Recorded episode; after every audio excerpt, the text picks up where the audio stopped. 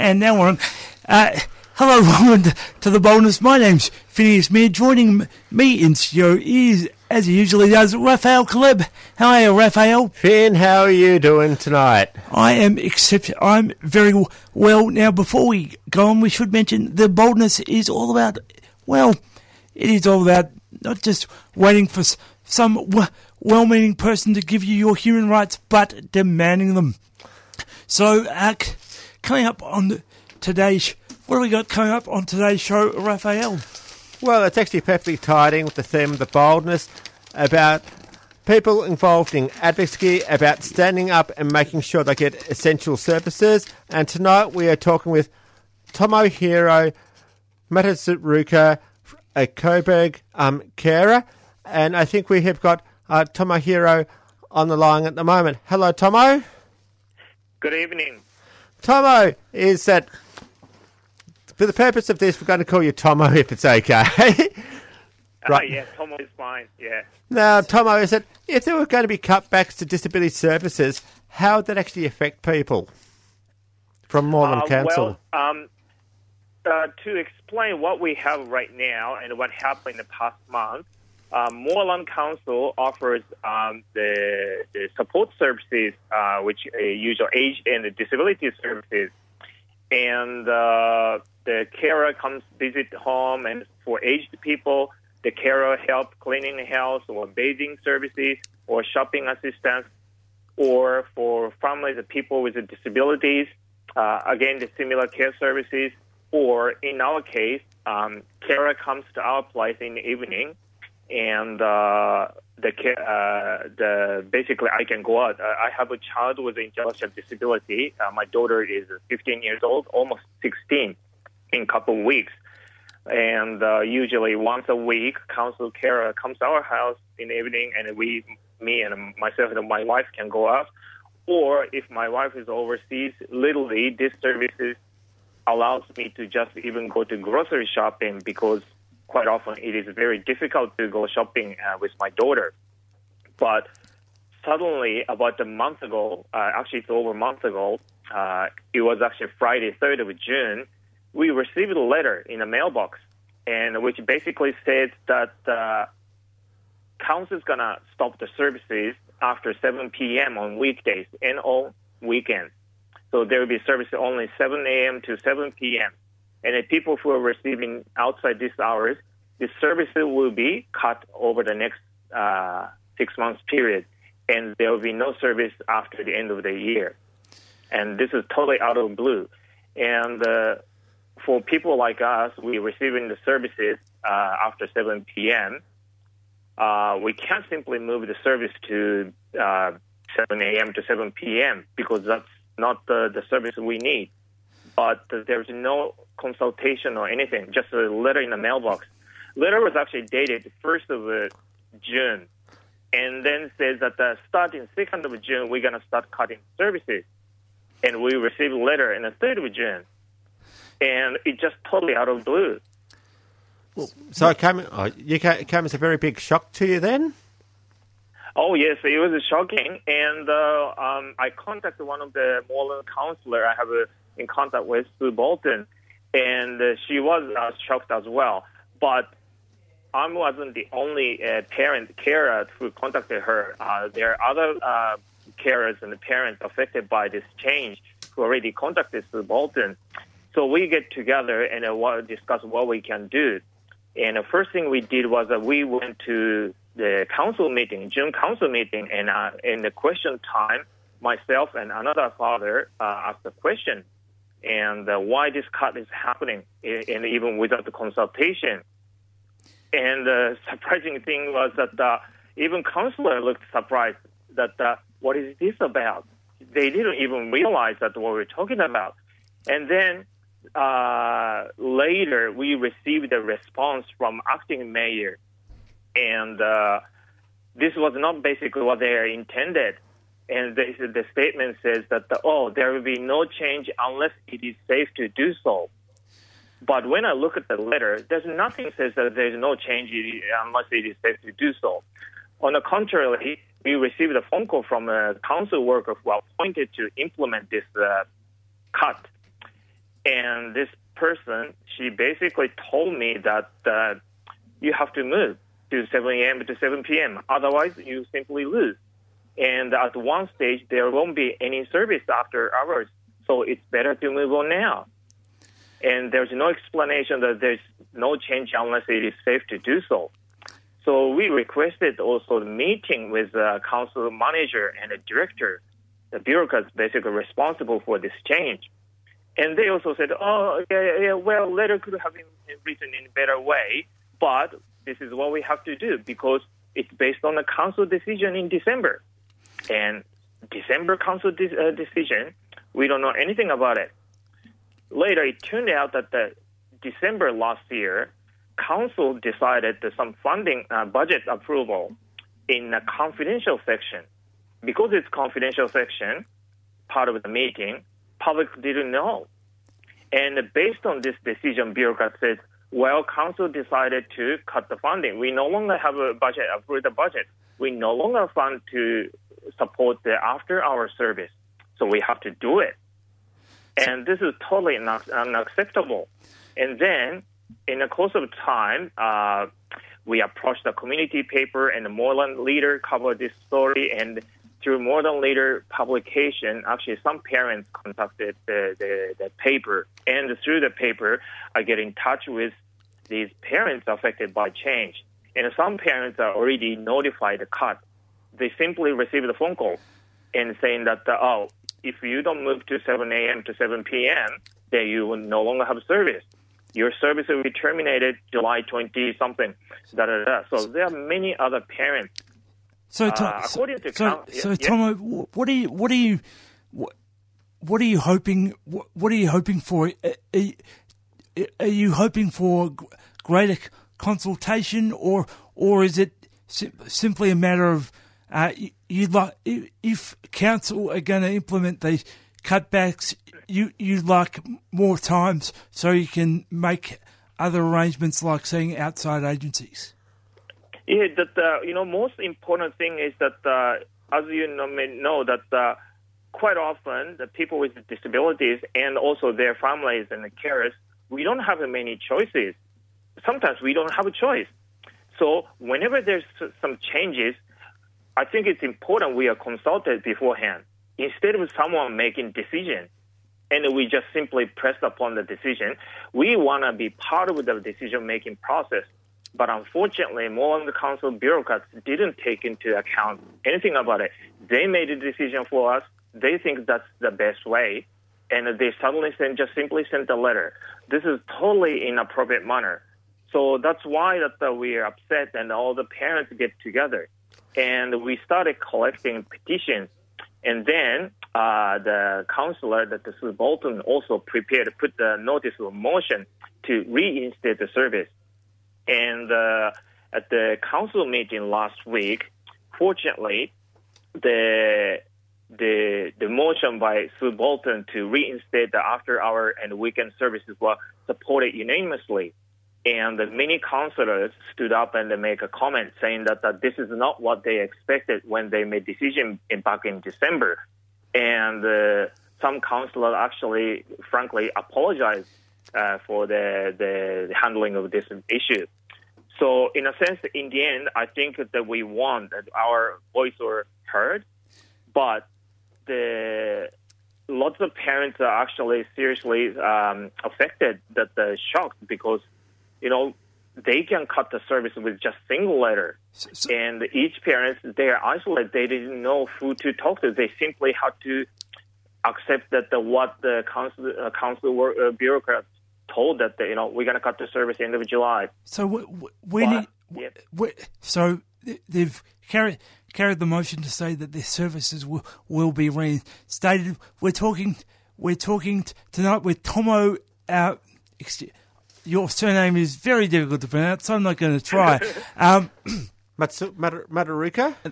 the Matsuoka. Matsuoka. Yeah, I'm sorry about that, yeah, Tomo. yeah. Mat, uh, t- It's okay. Tomo Matuka, who is a who is a who is a City of Moreland resident and also a a a uh, Okay. a, ca- well, a, ca- a carer of a, well, a carer of his daughter who, and a parent who happens to have, um, of a of a daughter who happens to have a disability. Um, now, um, we should also mention that, um, well, in fact, not only Tomo uh, are those decisions is is is that decision uh, difficult, but it also affects people in, a number of suburbs because uh, the city of Moreland is quite large.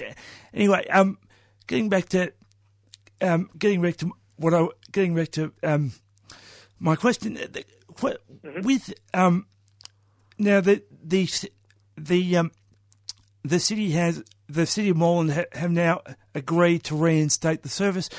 When do, when does when does when does the after hours and weekend service resume? Well, that uh, fortunately, in my particular case, it wasn't uh, the council yet. What happened was that the council uh, original plan was that uh, they appointed someone and contact each family, and then to uh, phase out or transition the service. Now, I know that some families already received a notice before the council decision that the, your service will be cut.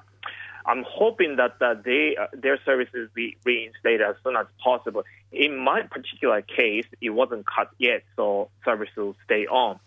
But the council meeting was actually just a week ago, Wednesday last week, and it has been already one week. And the motion also was amended to also include a letter to send a letter of apology. Now, we haven't received the letter yet. We haven't received any notice or contact from the council yet. So we'll wait and we have to be vigilant and wait and see how council bureaucrats who try to cut the service will actually uh, make up the make up and follow the latest council decision. Um, I hope that the yeah that the things back to as before. But one thing we have to keep in mind is that uh, the motion was also amended to make a comment that uh, this cut was uh, uh, intended as a part of the the major change expected in the introduction of the change in the funding change at the federal level Yes. and the introduction of NDIS. Now, in Moreland, NDIS is not coming for another two years, but in, in two years, because of the NDIS rollout and the federal funding change, there will be significant change coming up. So and for now, we just won, but uh, there may be something coming up in the next two years. and I believe also that the that the way that the and and I've got to admit, uh, dear listeners and Tomo, that I'm I'm not fully across this, but I believe that the the HACC funding, uh, which is uh, health, health age and commu- community care, which takes in a lot of the age and disability services within uh, c- council. The, the way that's being fund, the way that's being funded is now changing as well. So, so, so that's um, that adds, I guess, added complexity, but it, it doesn't make your situation any better.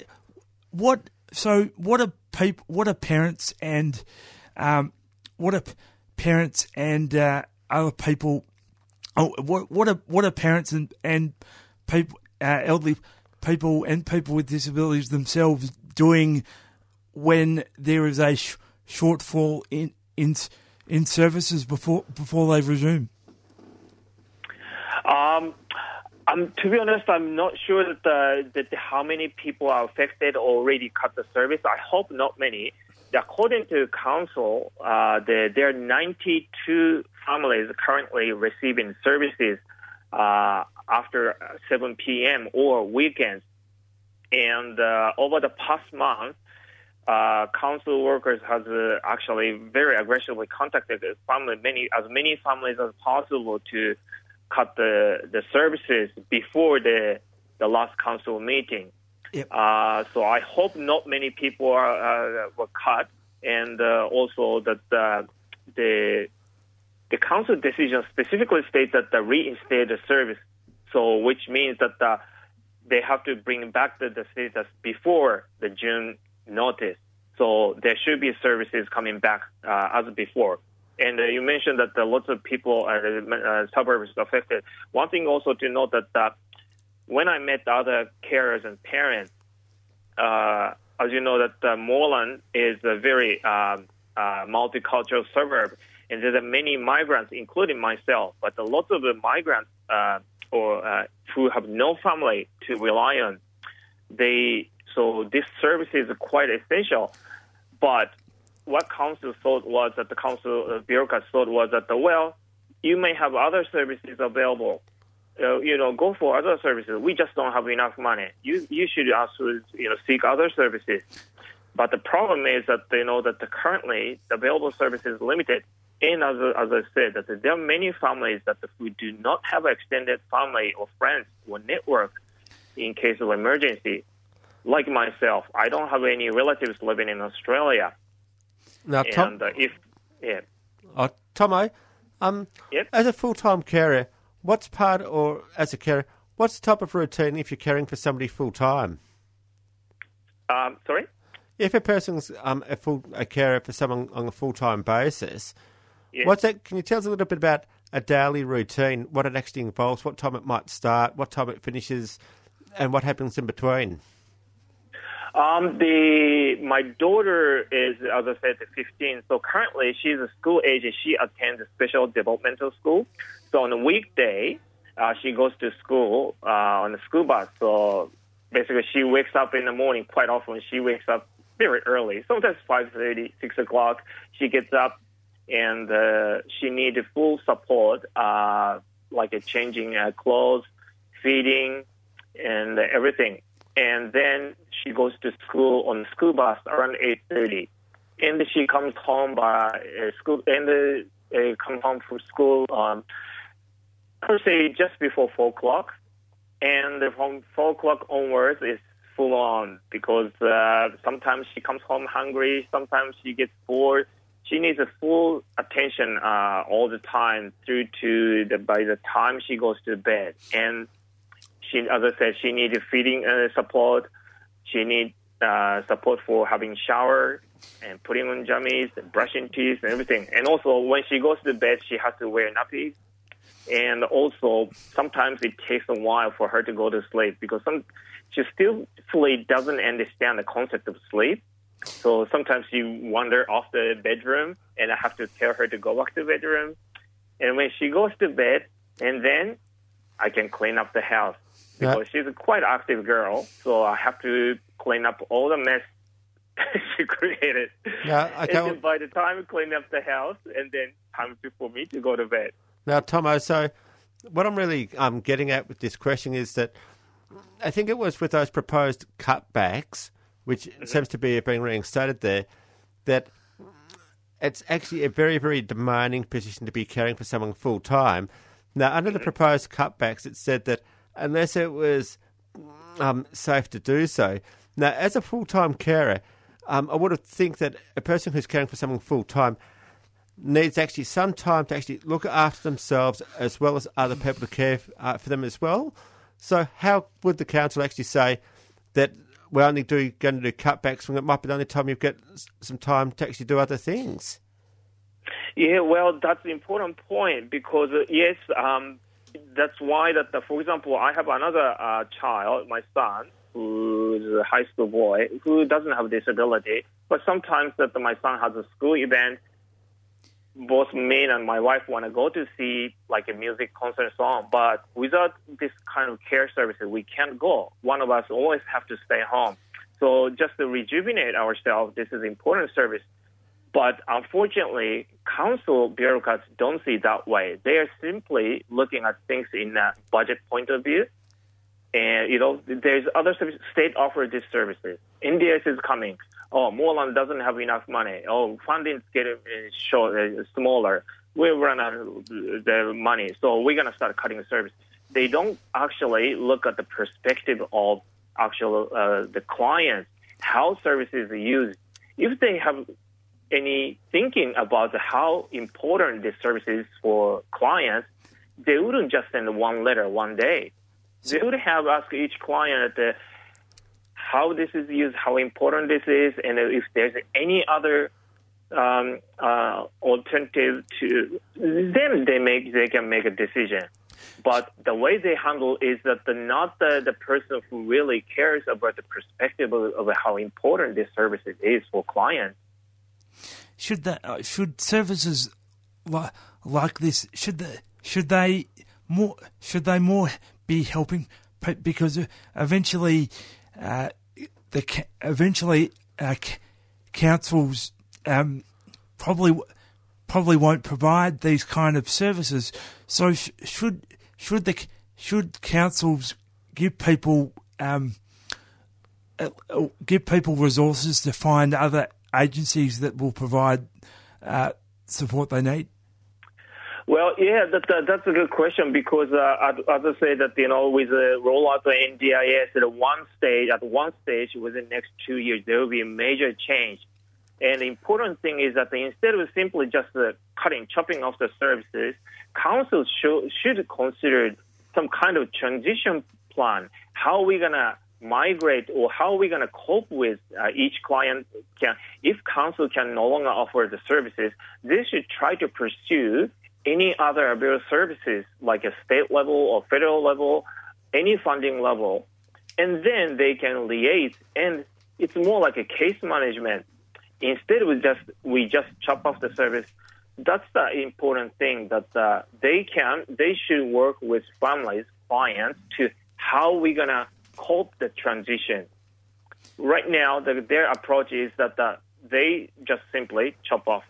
That's it. We have to cope okay, so one of the things that when a person, when a council is going to actually make uh, some type of changes which is going to have a very significant impact on people's lives, mm-hmm. how would, um, like, how would a council actually say that, okay, we're going to take away surfaces for maybe 50% of the time, but we're going to give people maybe two weeks' notice to come up with alternative ideas? is that I think. I think I think um, Tomo, you mentioned that the letter came out about the second or third of June, and the com- and the, it was going to start taking place on the sixteenth. So that's about two weeks to actually to actually reorganise, find other places, and even if people had resources available to maybe go to other organisations, wouldn't they actually have a waiting list there anyway? Yeah, that's the thing that the the the council claimed that the well the state has the services. You can ask for uh, an individual support package ISP, but you know this state funding, as you said, that there's a long waiting list. Even uh, to be registered, it takes time, and we don't know how long it takes. And they should know that. They know that if that's the case, if they want to cut the service, they can liaise this kind of application process unless that the next uh, step is uh, secured, they shouldn't cut the services. So that's the, the, the important thing that, uh, and now, as I said, we have at least two years. So I, I think it's important for us to now to start engaging council to, uh, to how we're going to work on the, this up, uh, the change expected in the next two years.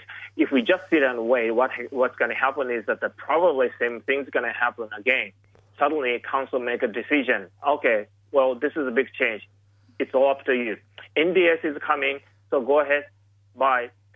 But as we we have already heard that NDIS, uh, there's some places it's already rolled out, but the people again there's a some waiting period. It just doesn't start suddenly. You have to apply for the services, find the appropriate carer or agency. It takes, there's always a gap between introduction of the program and actually we start receiving the services. So it's important that we start planning well ahead, and the council should take into consideration. Uh, they should learn a lesson from what they have done in the past one month period. Now, Tomo, do you know if this is um, something that is the proposed cutbacks by Moreland Council? Do you know if that's going to apply to possible other areas? Um, like, Uh, like, uh, like, like other councils? Other councils, you may know. Uh, I understand that this other council has already made a decision to cut the this uh, home care services outright. I know that it is a trend, and but uh, I think it's very hard to compare because in some council they cut the services before uh, they already bef- uh, made a decision to cut the service because they have already NDIS being rolled out. I, I So it is very difficult, but what I see the trend is that the quite often introduction of NDIS is used as a kind of excuse or reasoning to cut council level or state level services. I- but as I said, we need some reasonable transition, and we need the the, the guarantee that the, we still keep receiving the same level of service Well, uh, yes, it's it's it's vitally important that uh, services, regardless of what service they are, at least uh, maintained in the sh- short term. Now, uh, Tomo, uh, is there anything? Um, uh, well, I guess I'm just thinking off the top of my head. Is there is there anything that people, anything that you, uh, you'd like to our listeners to do to to help, or is, Well, that uh, what I, what I learned from this experience is that uh, that the, our voice, if we get together, we can change. It, it is just a council level, but each family, each cares are isolated. But if we get together and start acting together, we can make a change and the council to uh, reverse their decision. That's, That's- one important lesson. that is a that is a fantastic lesson to leave us with. Thank you very much tonight, T- Tomo. Um, and we've been talking to T- Tomo, whose surname is Raphael. uh, Matuka? Mat- Ma- that's it, Mat- Matuka. I, Matuka, I, I'm go- going with. Um, we've been speaking. He's a local. He's a local resident affected by re- a recent decision to cut aged and disability services, but we're pleased to know that they're re- reinstated. Um, anyway, uh, thank you, thank you again for joining us tonight, uh, to- Tomo. Thank you.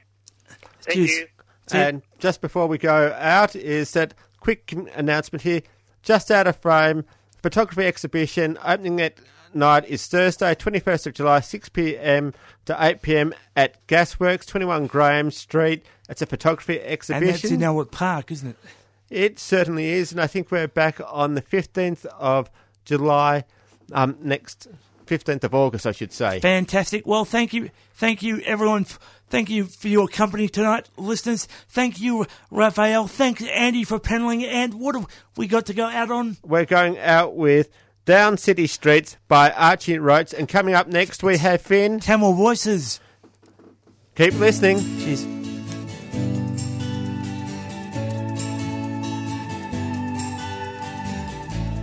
down city streets I would roam. I had no bed, I had no home. Crawled out of bushes early morning.